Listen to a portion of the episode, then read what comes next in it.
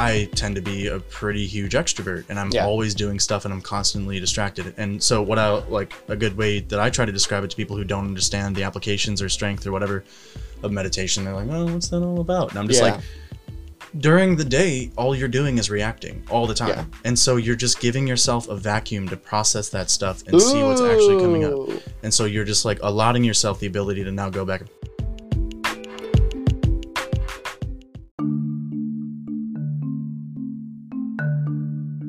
Hello, everyone, and welcome back to another episode of Feeding Curiosity. I'm your host, Eric Wenzel, as always.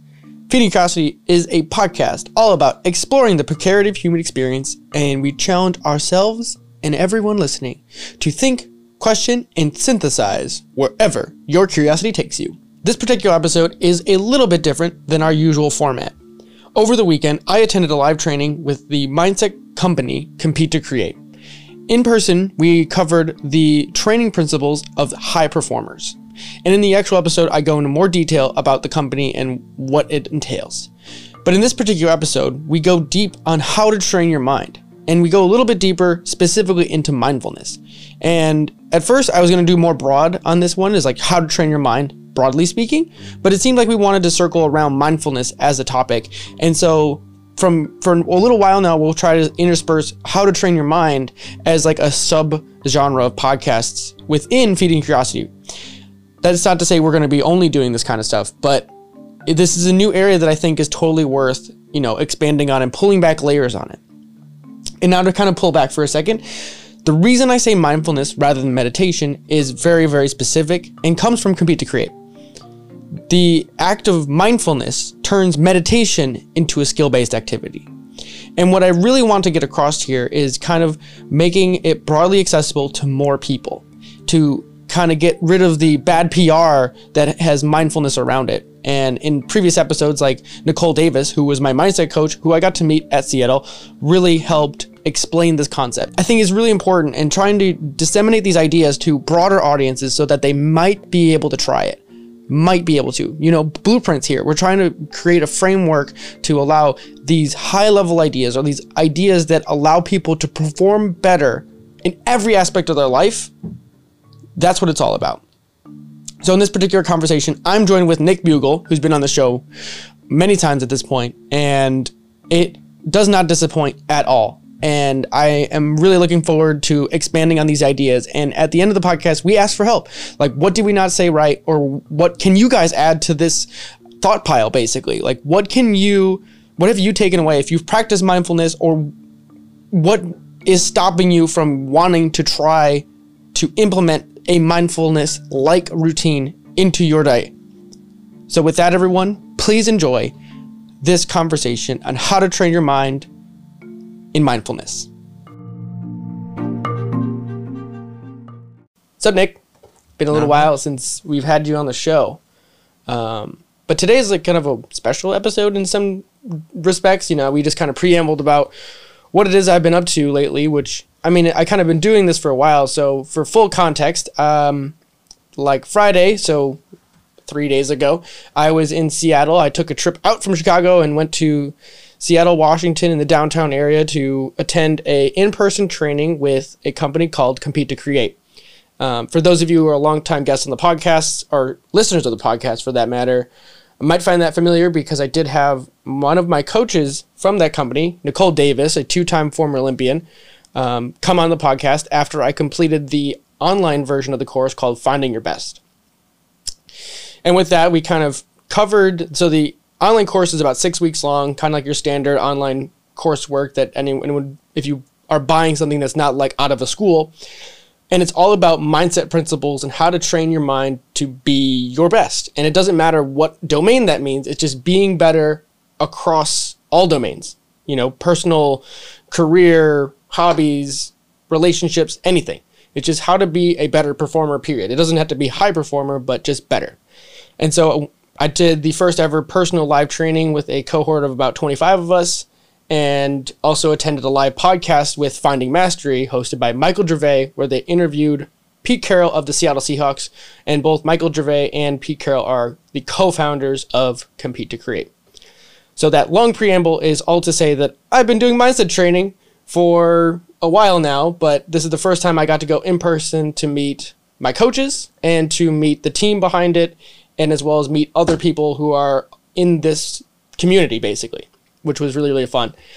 And so I wanted to bring more people on this, but this is the first time I'm talking about the principles behind it with another person who hasn't been directly impacted by it as much as me. So that's why Nick is here to kind of bounce these ideas off and to see if we can explain and work through it together to make it digestible to people who aren't already I don't know what what would be the word like uh On the road. like motivated by it or Yeah. understand it intuitively. So, yeah, that's kind of where I'm thinking we'll start today's podcast. And the first thing is where do you fall on this spectrum, Nick? Like about mindset training, or did you even think you could train your mind, or stuff like that? Uh, I did. I did think that I could change. Train my mind for me was change my perspective or means of thinking or scope of thinking, and um, I think I have done that quite. Not, I don't want to say well. I don't think it's an ever. I don't think it's ever ending. But Yeah. compared to how I might have processed things last year versus how I process them now, Mhm. I still have the frame of reference, and especially because I, especially recently, was like you know kind of a readdressing some some of my actions in the past and stories I tell, and even stories that I used to think were comical before, or at least were anecdotal. I'm just kind of like, well, man, I don't see that as fruitful as much, or things like that. And uh, it's it's partly from exposing myself to a lot of different stuff and different people, Yeah. and um, trying to be more empathetic. Um, and so it's just I spent so much time trying to find new things to change that that now I feel like I might need to almost go back, like Mm-hmm. and think, okay, here are situations where I, Take like a review of like what's changed or what's working and not working, kind of. uh, in a sense, that would be that would be the end product of what I would want to do. But what I would want to do is kind of like look back at situations where I felt justified, or where I took swift action or did something else. And like, um, it's interesting because I was actually talking with a buddy last night. Uh, Oh wow. Kensei Maeda, and he Oh, cool. uh, he um was saying like basically when they review your brain, Mhm. what I'm paraphrasing like crazy. You could probably say it better. Um, but so when they review your brain activity while you're reacting to something, there is the like millisecond uh, synaptic connection happening where it's like, okay, this is your reaction Mhm. and then like I've kind of always said, you have the ability to take a breath. Like Mhm. with the human brain and us being technically still animalistic and all these things, you're not always completely dictating your behavior, especially with all the hormones and things going on in your body at all times. You know, I think our frontal lobe does a good job of justifying all these things and gathering it into like, no, this was your decision. Um, but I think there's a lot that can skew us off path of what we think our character is or what we want to act in interest of.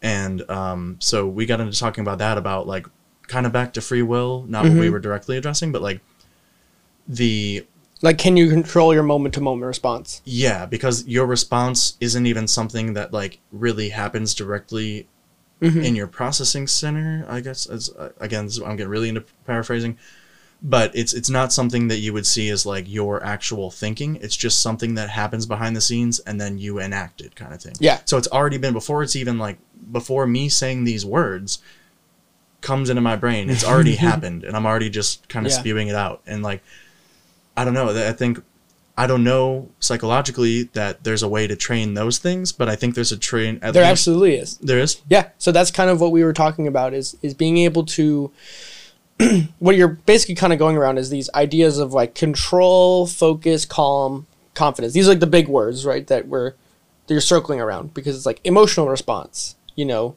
like your activation basically. So there's there's a graph that we were talking about is basically like when you become activated.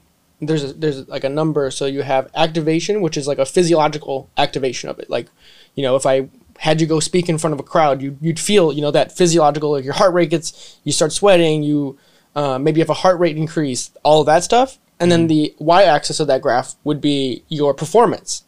And so the graph looks like a standard bell curve. So like around four, five, and six is the top of the curve with the performance. And then when you get to like seven, eight, nine, and 10, you have a decrease in performance. And, but when it, when the environment is too, too low stress, and when the environment is too high activation, you see a negative impact on your performance. So the idea is kind of put yourself in that sweet spot. Because I'm assuming you've you felt both of those areas, like Yeah. when you're in a class and you don't feel engaged and you're just tired and the professor's too slow and boring, mm-hmm. right? You're, you're you're just oh, I just want it to be over. Yeah. Or if you're too stressed out, you feel frazzled and you're like, fuck, I don't have enough time to get anything done. Or like, I, you know, or you're like, I fucked up that last play. I, I didn't hit the ball right. And you're just going through the loop of like, what could I, like, you micromanaging yourself and then you're too activated and then you start messing up even more. And then it just drives you into that Yeah. gutter even further. Mm-hmm. It's two ep- uh, types of perspective there, right? But the idea is if you can train your mind, you can at once recognize, have an awareness that, oh, I'm understimulated here or I'm overstimulated here. And then it's baking in tools for yourself to pull yourself to the middle line to perform at your best no matter the given situation. So is that is that like trying to not control but maybe change aspects of the situation or is that just improving your discipline of stress management? mental it's it's, all all, mental? in, it's Okay, all yeah. mental because because when you're so the your thoughts drive your actions which drive your behaviors Mm-hmm. or your behaviors drive your thought well sorry you're right like the first way your thoughts drive your your your actions which then become behaviors over time Okay. You know so then you have this feedback loop where you start you know if you can align your thoughts words and actions that's what it means to be a high performer.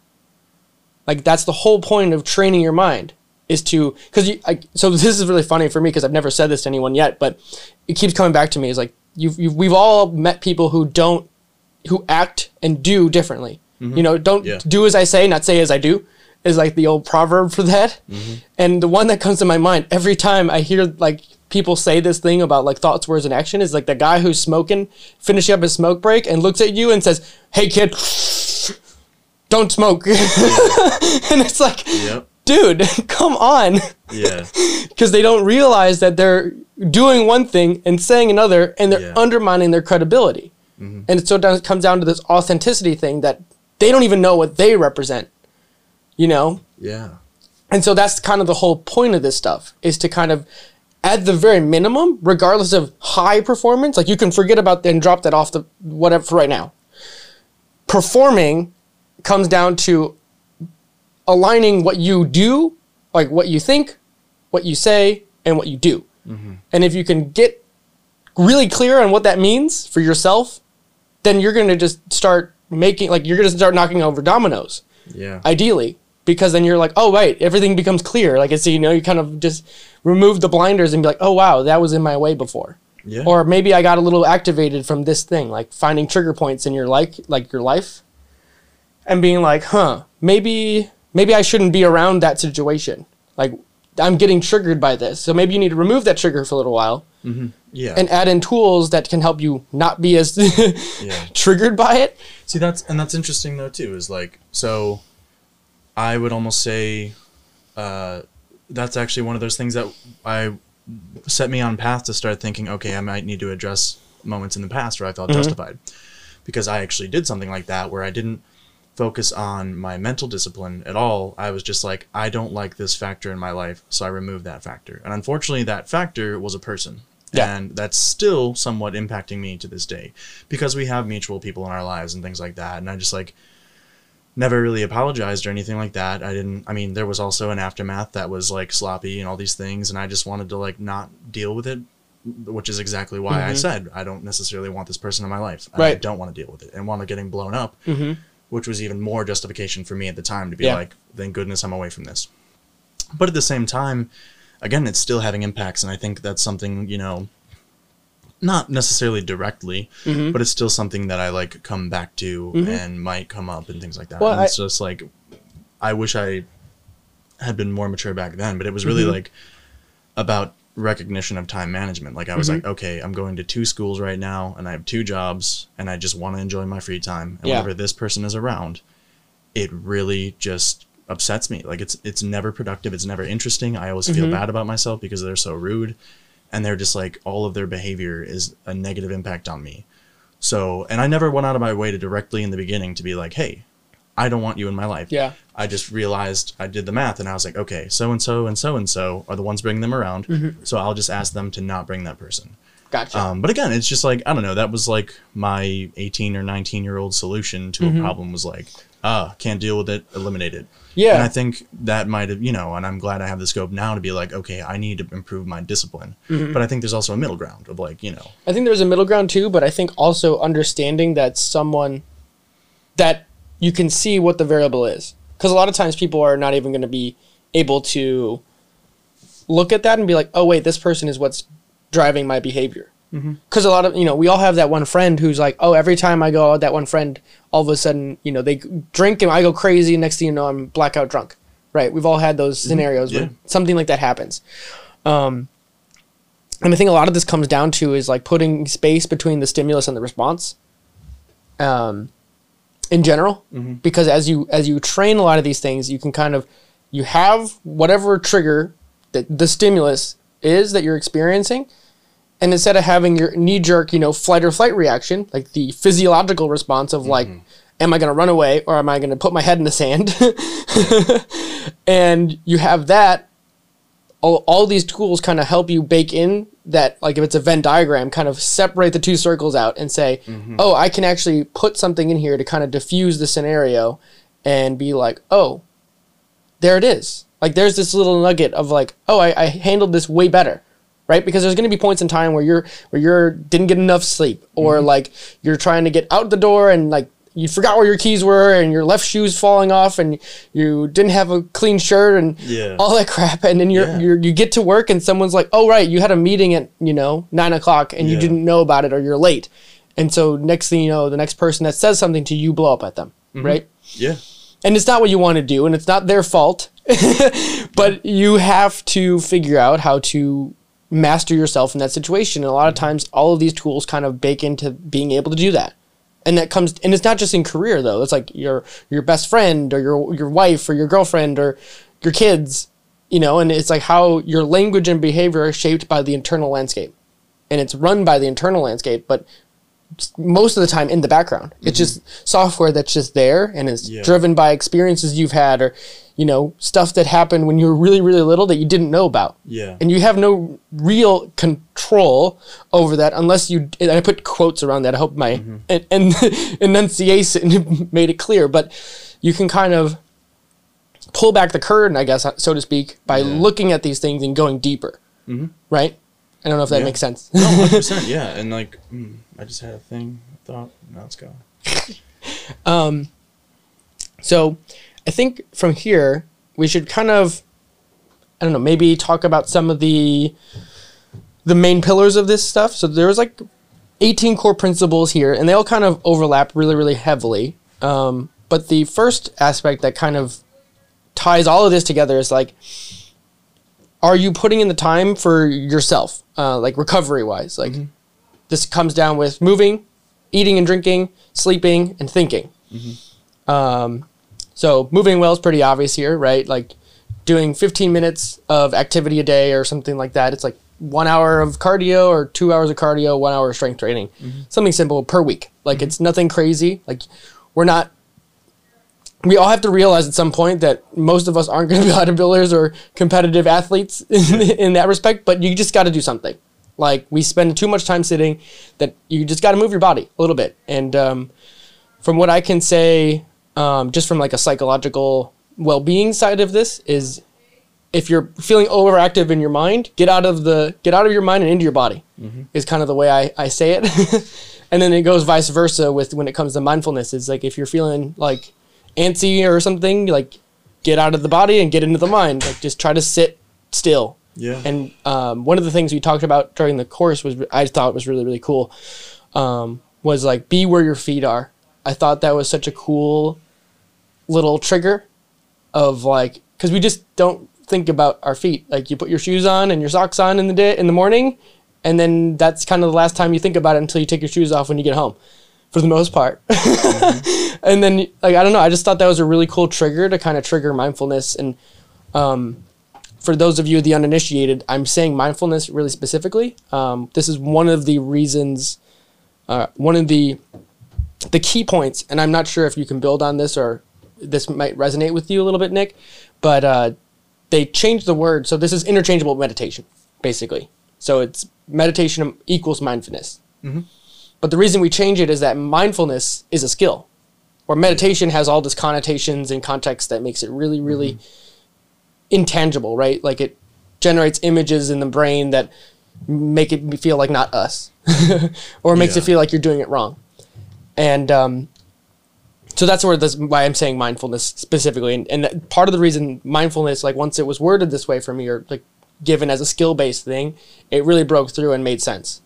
Um, so I don't know if you can articulate any sort of ideas or like what it was like for you to get into mindfulness or meditation like practices. um, I don't know. I I think the reason I was ever interested was at a very young age. I realized I grew up. I was like a massive cinephile as a kid, Mhm. and I realized um, in every single movie uh, that you ever watch, and maybe not. This is generalizing like crazy, but when you want someone with like capitalistic success or Mhm. whatever, they usually um, like show you someone from Western culture. Yeah. And then whenever they want to show wisdom or like sound mind, they often go for like Middle Eastern or Asian Absolutely, culture. From yeah. and then this, again, this is this is Western movie production, so it's a little biased in that execution. But Mhm. and I also understood that like um, Buddhism was in high correlation with those cultures. Yep. And it had spread pretty well. And then I took classes on it. Was like, oh my gosh, this is really cool Mhm. and I started encountering more and more people who were about mindfulness. And I just like, you know, as I got older, realized the strength and the people I looked up to often celebrated these things. Mhm. And so eventually I got into it, and I like didn't really know what to do myself. I think I once, I think I meditated once, and it's interesting. The more and more I read up or hear about this, um, not to credit or discredit myself, but they say like it's really hard for someone to sit still and just focus and like Mhm. it doesn't you know as someone meditates for an elongated period of time you'll see different things start to arise in their brain if you do Mhm. brain scans fMRIs. The, the science. So it's really important that you bring that up because, you know, as a scientist and engineer, that was kind of one of the things for me that it's like it was intangible, right? Like we don't know what's happening in the brain, or we didn't, right? Like you're sitting there and you're struggling,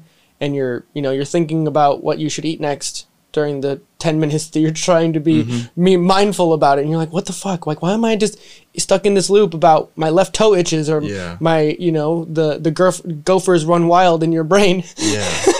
And and you you you're thinking you're doing it wrong that whole time. Yeah.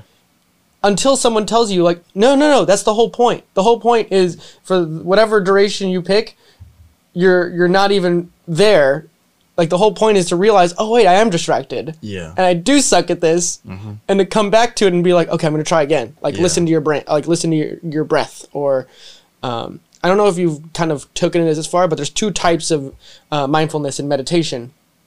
It's single point focus so that's like the breath you know deep breaths you know five seconds in or it's like three seconds in six seconds out something like that or four seconds in six seconds out. That's like the standard you know pay attention to your breath belly mm-hmm. you know diaphragmatic breathing yeah. that whole thing. That's kind of like most of the apps nowadays are kind of built around that. Yeah. But there's also the contemplative mindfulness where you ask yourself a question and you say what do i like what am i what do i stand for? Or like what am i? Or who mm-hmm. am i and then you you just keep going with that question that's harder like way harder i haven't even come close to even wanting to tread into that territory yet Yeah. so I I was like right down the middle, and this is what I was getting at with. I'll I'll, I'll answer that question and then circle back to what I was saying. cool yeah Um, I I think I meditated once on my own, Mhm. or maybe I didn't. I don't know. The, the se- sequence isn't super important, but I joined at some point. Um, started going to like a meditation group. Oh, I was cool. like, I don't think I know what I'm doing. Yeah. So let's see if there's anything. And they were they doing guided meditations Essentially, yeah. Um, they would have it'd be like a group of nine people in a room, and these were people like you think of meditation, you think of a quiet room in a peaceful place. These were people who had gone to India or grew up in India, and India, where they were at, is not a quiet place. mm-hmm. So they learned to meditate Yeah, I with can a only lot of external distractions, and so I just like even hearing that, I was like, okay, I even trust these people more about Yeah. the practice and everything. So they taught me the mantra t- style, and I meditated with them a few times, and felt tired afterwards. Wow. And didn't have any like in my brain anything, but I was like, I think maybe it was like a little bit of an ADD thing or something, but I was mm-hmm. having trouble being like, which they mentioned. It was like I was like, well, my back kind of itches now, and this and that. And I think that's something that as you do it more and more, you get away from. Yeah, absolutely. But so then I meditated in my room. Uh, so that I think this was probably after I joined the group, and I meditated in my room completely alone. House was empty, and I think it's probably like maybe like a 15 minute thing. And uh, if I had to guess, let's say 10 minutes in, I had this massive buzz just overcome me. Wow. Like it was just this Like you're energized. I guess. Like I the only other time I felt like this was when I was like super high strung about something, Mm-hmm. and then the person that I had felt that way about let me like decompress and channel all that information towards them, and they just took it. And it was like the first time I was able to realize, manifest, and just like pour all of it out. And I was like, I felt this massive rush of like the stress is mm-hmm. gone. And so something akin to that came, I don't want to say came over me, but it was just like this massive buzz of just kind of like, I don't know. And then Wow. I uh, opened my eyes and a bunch of stuff just flowed out. And I texted you some of that. I took a bunch of notes. oh Um, yeah, It was it some of the like Buddhist notes and Yeah. it's seen Buddhist undertones at the very least. Yeah, and that's I, and I was also reading on Buddhism at the time Yeah. and all these kind of things. So like you know, reading up on things that were about removal of the ego and like little things like that. And so all of a sudden, all this stuff just kind of like clicked in my brain, and I almost had to like just vomit it into my like notes in my phone and just be like, ah, don't forget this, don't forget Yeah. that. And I even like so I organized it a little bit and then even sent it to a friend, and they were like, oh, what's that an excerpt from? And I was like, that's my brain. Um, but so it, it you know it just kind of like clicked. But so I was taught quote unquote the mantra style and inevitably wound Okay. up in the not the who am I, but I now what I do when I meditate is just kind of like try to clear my head so that I can figure out what thoughts are bombarding me and then think about why. Oh wow. Okay, so you're like looking at like if there's a common thought pattern that you're having.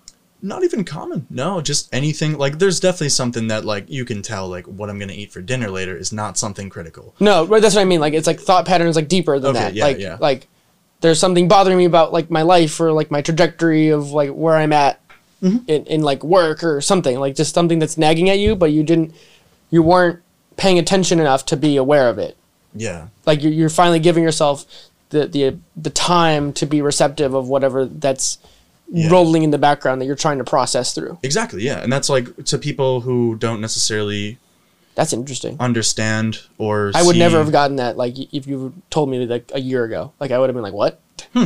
Yeah, see kinda, I mean I- same. like I'm really trying. I'm really trying. The reason I'm like wanted to get onto this p- particular thing is because I want to be able to talk about it in such a way that it makes it accessible to people who may or may not have ever been exposed to it. Mm-hmm. Because I think when you start talking about mindfulness, there's a certain subsection of people, even though it is buzzy and trendy and all of that association with it, there's still a lot of people that are like, "What the hell." Mm-hmm. Because they still think of that guy, like that monk who sits, you know, the very Yeah. Eastern. They think of the guy who's a Tibetan monk who sits on the cliff and that's all he does every day, day in and day out. Mm-hmm. That's what mindfulness is. Yes and no. Mm-hmm. Like you don't you don't have to be that guy Yeah. to get value from this thing. Yeah.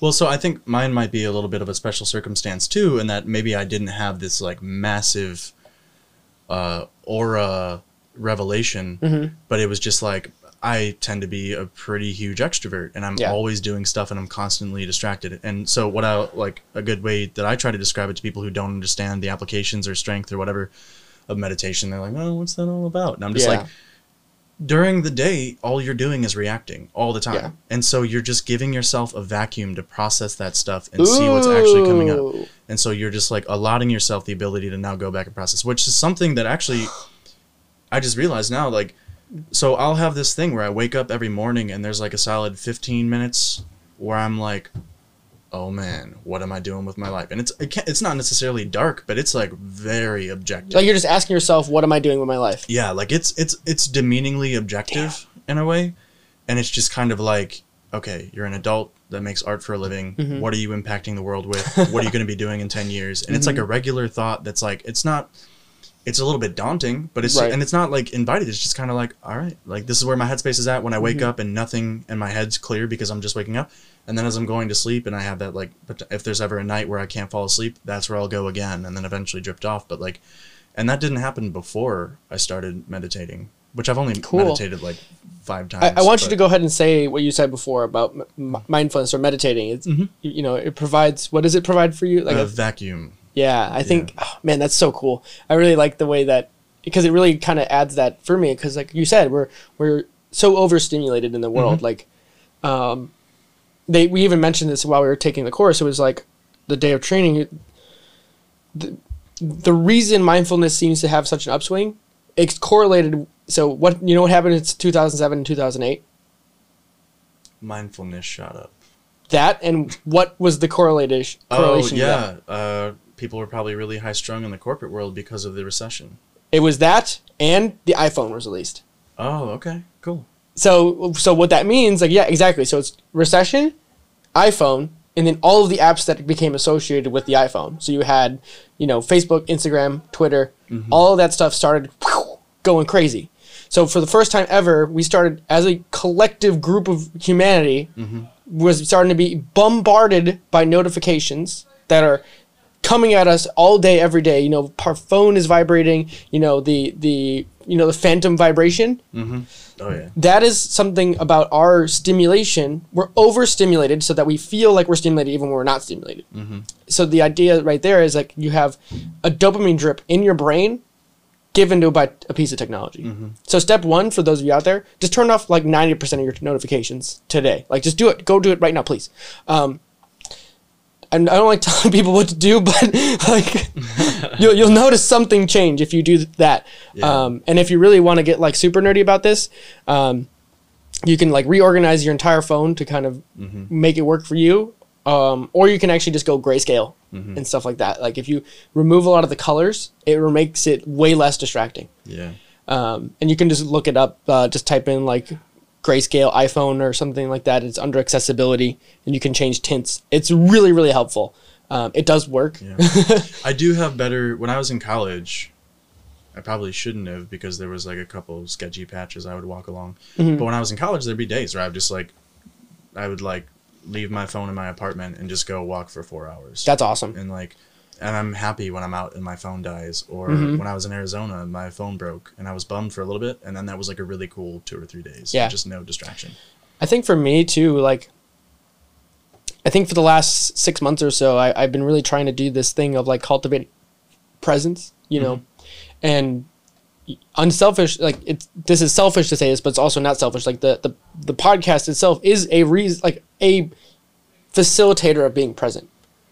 Because like when I'm in these conversations with you, and it's like one of the high points that I love to explain about these conversations is that during the time we record, we are not checking our phones. Like I've never really told anyone that we shouldn't be using our phone, but for the most part, nobody does it unless they're fact checking themselves and want to be really correct with something. Yeah. But for the most part, we're not doing it. And I think that is like one of the special things about it because in most modern society, you know, someone gets a text message or like, oh sorry, I gotta like check like send this email for you really quick or, you know, they gotta be at their next appointment, right? And I, and I think when we can kind of cultivate presence, you know, being here and now, you know, be where your feet are mm-hmm. every at every stage, like as many of those moments back to back, mm-hmm. you can really have a richness in your experience of the world that you don't get otherwise. Yeah. Because if you're projecting too far forward or you're pulling yourself back and be like, oh man, you know, remember what I had at work today and you're complaining about, you know, some irate customer or you almost got cut off at work and that becomes your your loop for the whole day and you're like, mm-hmm. what the fuck? Yeah. you know you lose what you could be having by by those things and i know this can sound really fluffy to some of these guys out there but it really isn't fluffy like if you can you know be un like in the moment like i heard a, a story in a podcast where they the guy he has he had a little girl and she was trying to show him something about his her day or something but he was like on his phone and kind of like half paying attention and then by the time he was like done looking at his phone and looked over, she'd walked away because like, well, I guess I'm not important, and I, Yeah. you know, it's like you're sending these messages to people around you without even realizing it. And the fortunate thing about kids is they're really they they're receptive to those things, and so, you know, if you don't really have the awareness, then you're like, oh shit. But if you you know you could really easily just be like, oh, she just lost interest and just mm-hmm. let it go. But you know, I don't know. I just think like right now we're in this really scary time because like sure you can find teachers and stuff and do these things but it's like the other 90% of your day when you're not sitting in a comfortable environment to be present and mindful is when you really have to apply these things. Um, so I don't know if you've ever like thought about trying to do these things when you feel stressed out or something like that, like like at work and you feel like fuck, I'm like totally stressed out. Like, do you do anything like that?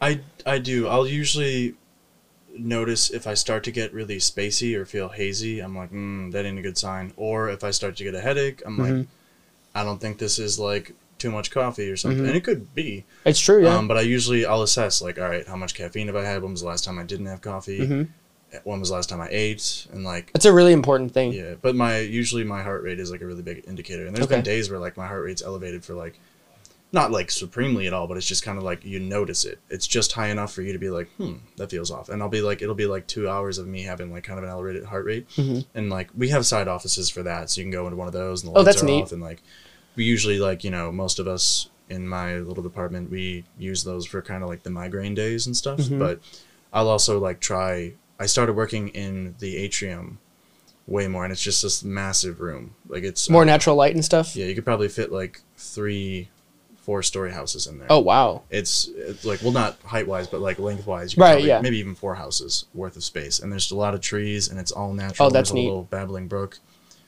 and it's just like really, really cool. Like I pretty much start every morning there now, and I've Mhm. noticed I'm less stressed when I'm at work. Can you focus better there?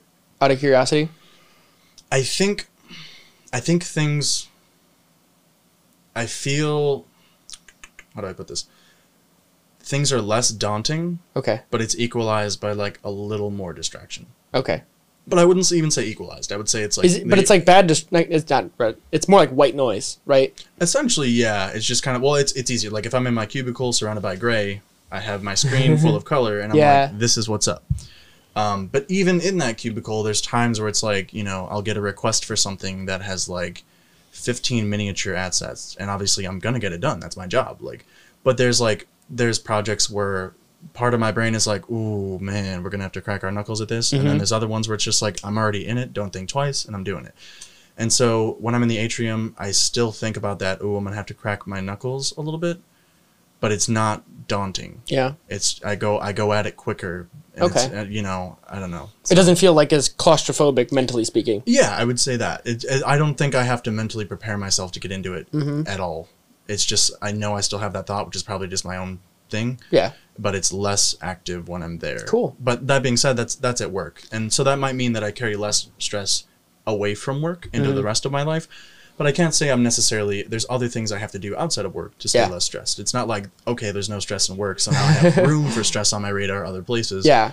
And I think you know I'm still like just ever working to try and better discipline myself, which it's Well- I'm getting better about the reaction, but I Mhm. I'm hoping that feeds into the thought processes because like even the other day with like timing and stuff you know in all reality no one was gonna die nothing was gonna get messed up but i was like ooh i feel like i'm gonna show up a little bit late to this thing and someone's relying on me and i don't want to be that guy that shows up late and makes them wait kind of thing Mhm. because it was just like a, a very timely situation and like nothing could have changed in traffic i couldn't have Yeah. controlled that i could just drive and do the speed limit and like find Yeah. that perfect balance of like okay well i don't want to get pulled over because then i'll tack on more time you know That's just- interesting. there's a specific like it's just gonna happen and so Yeah. i knew that but i was still like kind of high strung like oh and i was like there's no use to this and i wasn't like openly like oh and you know i there was no like road rage involved or anything like that and Mhm. like but I, I i still like have that stress there and i'm hoping that eventually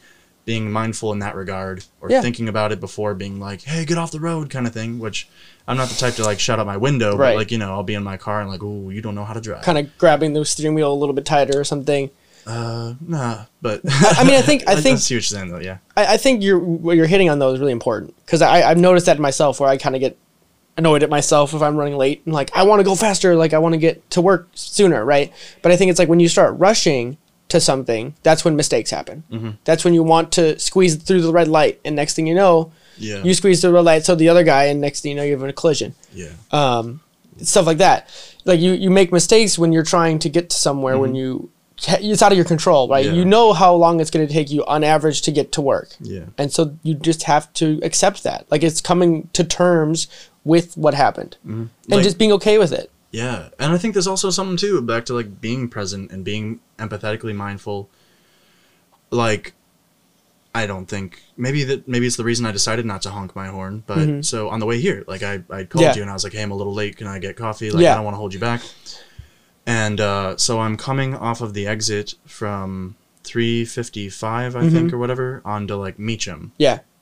And someone's at the light and the light has been green for like I'm coming up and I'm slow, but I'm still in motion because it's not a red light. I don't intend to stop. And so the car that is sitting at the green light has not moved at all. And it's been like, okay, it's like one Mississippi, Mhm. two Mississippi, three Mississippi. And at this point, me honking wouldn't even be like rude. It's like, like, hey, this is like a flow of traffic. You have places to be. I have places to be. It seems like you're not in the headspace where Yeah. you should be driving right now. So let's just pull you back. Um, and then I just didn't honk and just kind of sat behind him, had like fully stopped at this point, and was just like not annoyed, but I was like, had my head turned sideways, like I wonder. And then mm-hmm. we pulled up to the to another red light where I was like, hey, even if I had honked, guess what? We'd be rolling up to a, a red light, so we would have just gotten to this red light five seconds sooner. Big deal. Yeah. And I look over, and it's just this like sweet family, and the dad's like looking back and laughing with his kids, and the mom's having a good time, looking over like, oh, what a good dad, and all that. Yeah. And I was just like, man, like if I had honked, would I have like eliminated that moment? Yeah. Would I have like, you know, and there is a balance. Like I think I just watched an episode of the show Community that does a really good job where like um one of the main characters keeps getting himself into antics and all of his friends keep buying him out. And I think that's one of those reasons that I Mm-hmm. value empathy so much is because there is a balance. Like Yeah. if he was holding up 50 cars and someone was like, there's an ambulance back there, Yeah. him having that moment with his family, not letting anyone go anywhere, you can say screw that moment. If someone's life's on the line, if Yeah. other people have stuff to do, that's ignorant, you know. Mm-hmm. But there's there's a perfect there's a good balance of like, okay, I get to have these moments and no one's gonna die and all Yeah. these things. uh, But then there's like you know there's still an outside world that no matter what you're going to have an impact on. Yeah. So understanding your impact is key, and there's just I don't know, like me totally agree. understanding maybe honking wasn't the best solution, and then not honking. Right. I, I think it depends on the situation. Obviously, there's situational awareness in all of these things, but I think a lot of times what it what it comes down to is can you reflect on the moments, right? And it's hard to gauge progress until you're put in a moment mm-hmm. that you realize you would have reacted in X way before, and now you're like, oh wow, I had a, a second to think about it, Yeah. and be like, oh, I could have done X or Y, mm-hmm. and I think that's where like the power of this stuff happens, right? It's kind of like it's really similar to working out in the sense of like physical body. Like you know you're working out and doing good for yourself, but you don't see the minute to minute progress mm-hmm. until weeks and months later that you're like, "Oh, I am stronger than I was a month ago." Yeah.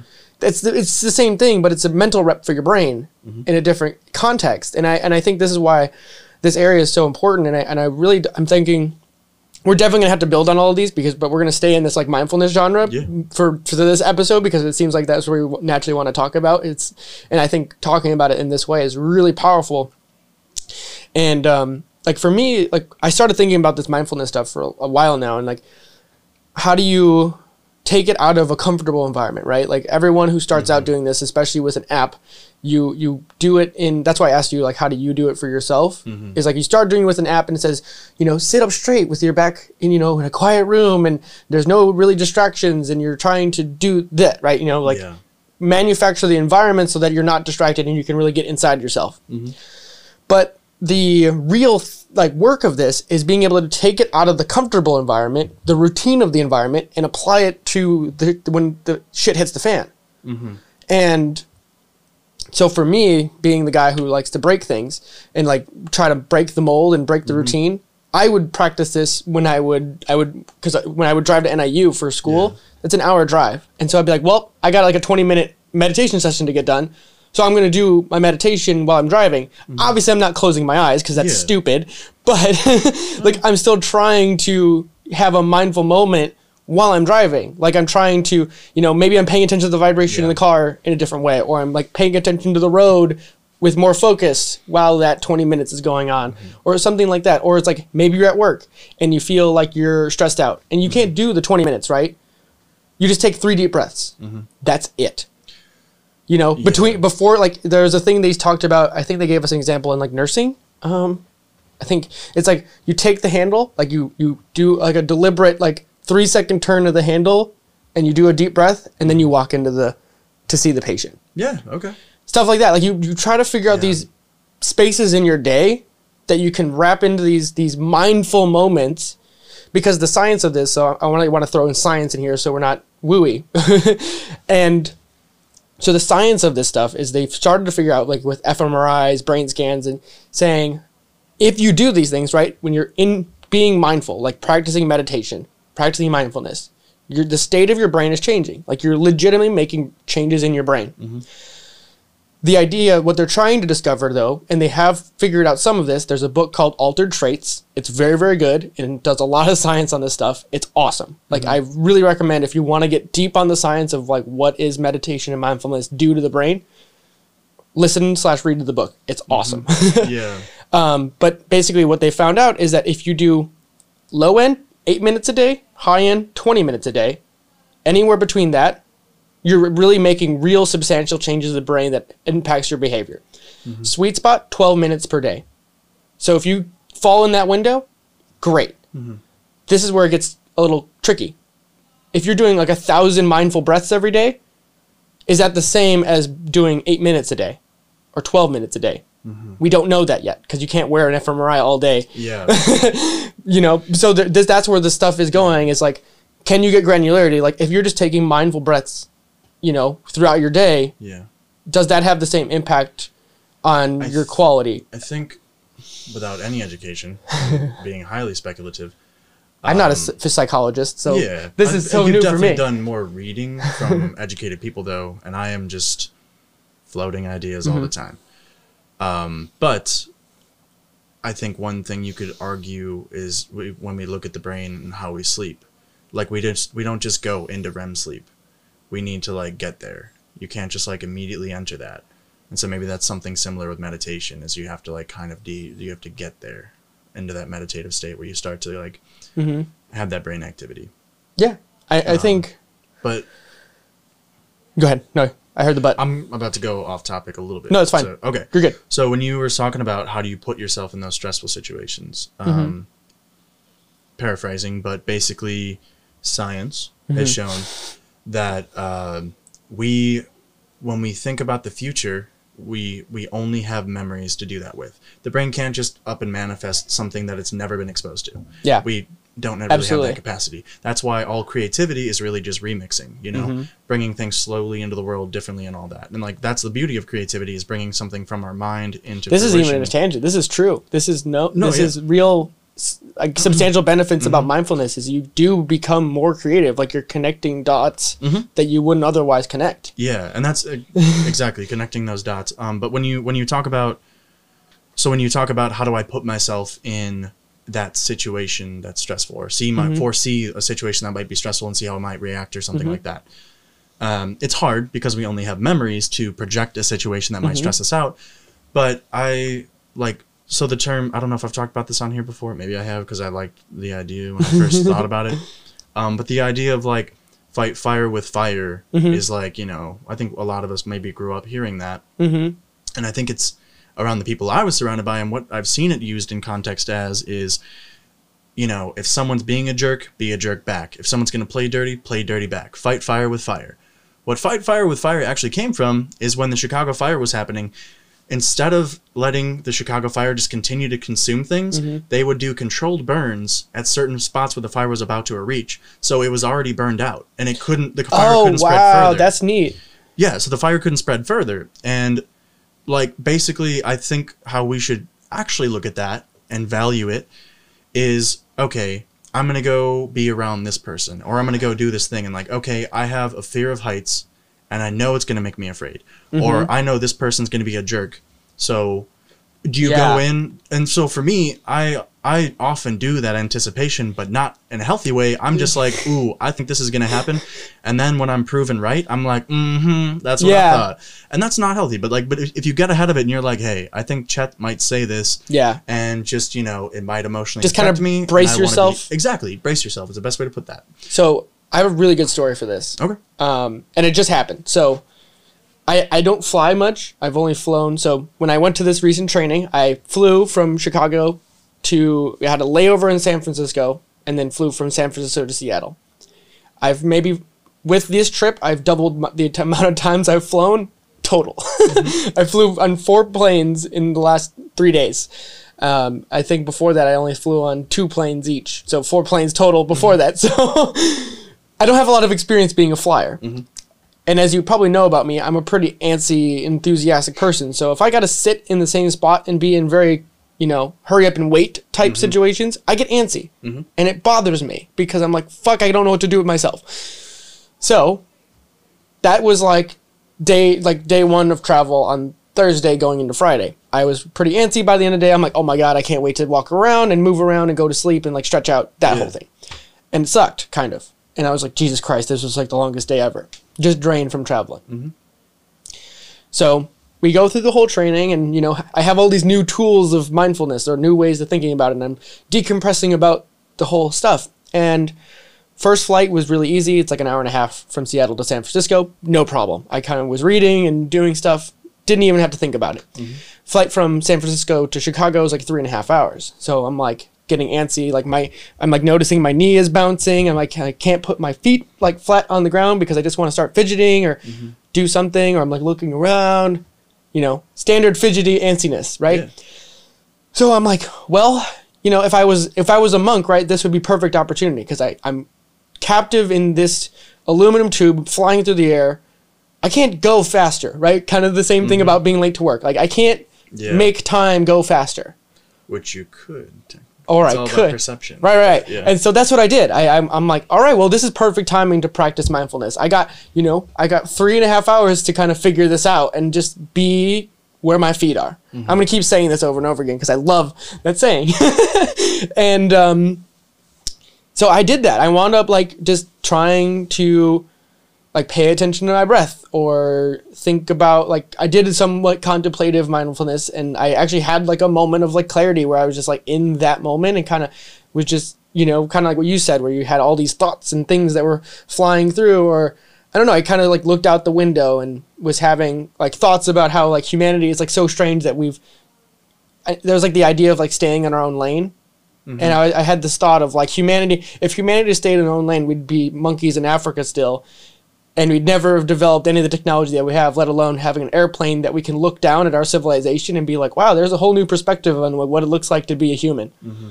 Like just looking down at the world and being like wow like look at how we're ridiculously like we broke all conventions. Like we can fly 30,000 feet above above the ground and go across the planet or across the country in 4 hours and like it's just so crazy I don't know I just had this like profound like experience of like looking down at the world and like seeing the world at a new perspective as mm-hmm. like an inner journey almost Yeah. like it was really cool and I had like this you know I gave myself training mm-hmm. in, in mindfulness and Yeah. being present because I knew that I couldn't be anywhere faster. So I'm like, well, here we go. Yeah. And I like, like remember, and I'm like, I, like my left knee was bouncing, and I'm like there, and I the, and I was like, all right, you're gonna you're gonna plant your heels, and then like you're gonna close your eyes and you're gonna do deep breaths, you know, just. And I just did that for like five deep breaths, and then just like, okay, you're just gonna watch that, mm-hmm. and then you're gonna, you know, just make sure that you're you're you know straight back, feet, the heels don't come up, and then I just kind of did that, and I just had my hands resting, and I don't know, it was just so crazy that I could actually control the antsiness, and not judge it, and not hold on to it, and be like, I'm an antsy person, right? Like you Yeah. start labeling yourself as that thing. And yeah, so you being in an airplane and talking about looking down and having a new perspective Mm-hmm. made me want to make a joke about flat earthers and be like, "Oh, you didn't see the curvature, did you?" But that also brings me back to that documentary that I love uh, called Beyond the Curve or something on Netflix, which I Mm-hmm. Beyond highly recommend. Interesting. because it's about write it down. it's about flat earthers versus like scientists and they talk about like the dunning-kruger effect and echo chambers and things like that and especially when someone feels demonized how they really retreat into a community that might not be the best for them. And so but the the documentary finishes up by saying like we're all flat earthers in some regard like you know and we all have dunning-kruger mm-hmm. effects all over our life. And i think it's it's one of those things that goes back and like you know maybe we I can certainly say I don't humble myself all the time at all. Um, there's a lot of things that you just either think you know or you think you're justified in, or like, but, and even if it is back to like feeling anxious or feeling bummed, you know, you need to be humble enough to approach that the correct way to be productive about it. And if your ego is too much in the way, or you're too confident about something, or too uninformed, and you would like to continue your ignorance, that's not great. So mm-hmm. mindfulness can help with that whole Dunning Kruger deal, and like, you Yeah. know, also watch that documentary because it's awesome. Yeah, I definitely had to mm-hmm. check that one out. That sounds cool. Mm-hmm. It's almost comical to some degree. Really? I mean, yeah, I mean, it's it's if it's talking about you Yeah. know Mhm. flat Earth stuff, yeah, it's kind of silly in some degree. yeah. But they they do such a good job of like you know, just bringing it back to be like they almost kind of wrap it up with like science is almost is just responsible or just as responsible for the rise in flat earthers Mm-hmm. because of how much we've demonized these people and how much we've caused them to retreat into their own community instead of being like hey let's have a conversation about why you think this Mm-hmm. they're just like haha look at this guy and then he goes up to he goes back to his friends and there's no there's no gap to bridge Yeah, so I love that. That's awesome. it's pretty cool. Um, so I think we're about to hit an hour, and I want to just kind of uh, yeah yeah hit some last things about mindfulness, and if you want to add in like for anyone else there that's you know antsy, fidgety, skeptic, you name it. Like if it's hard for you to figure out how to, you know, even if you don't like the name mindfulness or meditation, change the name. Whatever makes sense to you, I think is really good. mm-hmm. Um, like it doesn't matter about the name. You know, even if you just like call, if you just tell yourself breathe, like just say Yeah. that, I think is really good. But the, some of the things that we talked about was like, it's more important to create a regular habit, like saying, so it's like, it's called stacking habits. We, we mentioned it. So it's like after X, I will do mi- mindfulness. Mhm. You know, like after my shower, I will do mindfulness. Okay. Or uh, after I, you know, shave, I'll do t- five deep breaths or 10 deep breaths. The, one of the things we talked about was like doing 10 deep breaths in three different situations. So low stress, medium stress, high stress. Just doing something like that counts. Well, that'll help calm too, but it also helps generating this mindfulness moment stuff Yeah. too. So that's kind of where I wanted to go with those. Just kind of singular wrap up points to kind of make it tactical for those of you out there that maybe not be um, sure about it yet or interested. Um, other books I would recommend is 10% Happier. So that's the same thing as Dan Harris. He's a ABC news correspondent. He has a book called 10% Happier. There's an app called 10% Happier. Um, then there's also, you know, Calm. What was the other one? headspace Headspace, that's the other one. And then there's also Sam Harris's Waking Up, which is also very good. I would say between the two of them, or the four of those rather, the 10% Happier and Head or Waking Up are very different. Like they go deeper. Like they go more into the into the mind, so to speak, whereas those other ones are more of like meditative practice, like mm-hmm. just you're breathing, you're de-stressing, that kind of stuff, where you're not like not holding on to your own mm-hmm. thoughts. Whereas if you want to start peeling back the layers of the onion, so to speak, mm-hmm. of what mindfulness can do for you as a contemplative human being and going deeper into your own psyche, that gets a little that gets way deeper, and it, that's not for beginners either. But I'm just kind of putting it out there for those of you if that sounds like something you might be interested at one point. Gonna be honest, I didn't think I'd enjoy it as much as I do. I so I don't know if you have any final thoughts. I would uh, just to build on that too. Um, I think I think there's some statistics out there. I can't remember where from, but you know, meditation isn't always productive for everybody. Like it doesn't necessarily reach everybody. Yeah. At least not as it, it might have different Um, Reasons. no different um, byproducts for other. Okay. For, like so for some person it might completely change their life, and someone else is just like, yeah, I guess we can calm down a little bit. Yeah, yeah. Um, and so for that, not to demean the actual practice of meditation, and I think it's worth figuring out if it is for you because it is highly likely that it would be. And so it's you know it's worth trying to form the habit. Mm-hmm. But if you eventually over time, if you're interested in it and it just doesn't seem to be working for you, Um, Drop it. it's not even that. find find different ways. Meditation is a kind of again back to that vacuum. So like mm. the the actual practice of sitting down and thinking alone is one thing, but like this journey started for me like seven years ago, when I was working two jobs and mm-hmm. going to school full time and stuff like that. And so what I would do is I would like put aside two to three hours when I could, and I would just find a new nature preserve, and I would just walk and not think about a thing and I would just be alone in nature by lakes and whatever and just like just do me alone and like Mhm. wanted to be away from people, which was well, out of character for me. Yeah, as, that like, is- a huge extrovert. It's So- very very interesting but- for you to kind of get that. but you know they they like again I don't know where I read this, but I was glad that it kind of set me up for like thinking certain things about meditation. But like you know it doesn't have to be sitting in a room alone, quiet and just breathing. Mm-hmm. Yeah. it can be like even exercise is some to some degree a level of meditation Yeah. like you said get out of your head and into your body kind Yeah. of thing so there's there's other means and it doesn't have to be this specific but it, it's a, it is again about giving yourself a bit of an escape from all the things you have to react to cool. so when you get That, sorry, yeah That's an awesome, perfect, perfect note to end this on. I think that was really good. Um, Thanks. Awesome, Nick. And we'll definitely be having to do more of these because we barely scratched the surface on most of these tools here. We kind of just circled around mindfulness for the most part, but yeah, this is kind of one of the biggest ones that I kind of wanted to feel like to articulate better so that we weren't so because it's easy to get too excited about it and get away from like how to actually implement these things. Mm-hmm. Because for those of us who've never done it or never been exposed to it or have a certain viewpoint on it like we most of us have had it doesn't seem it seems very foreign especially for me. Like i was like sitting for five minutes that sounds like an eternity. I can get so much done in five minutes right? Um yeah you know the hamster in a maze or hamster in a wheel kind of feeling. So yeah i just hope maybe this dispels some things or if there's anything we didn't cover very well please um, shoot us questions please because i want to get better at articulating these things and figuring out ways to break through and figure out what helps or what doesn't work. So Yeah. Sweet till next time everybody adios I want to take a quick second and talk about how you can support our show.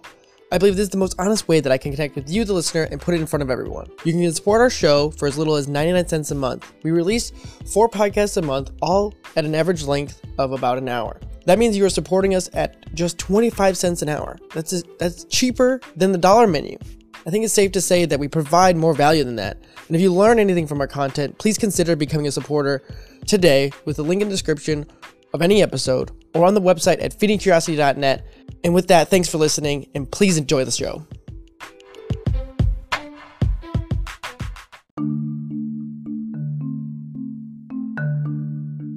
You just listened to an episode of Feeding Curiosity.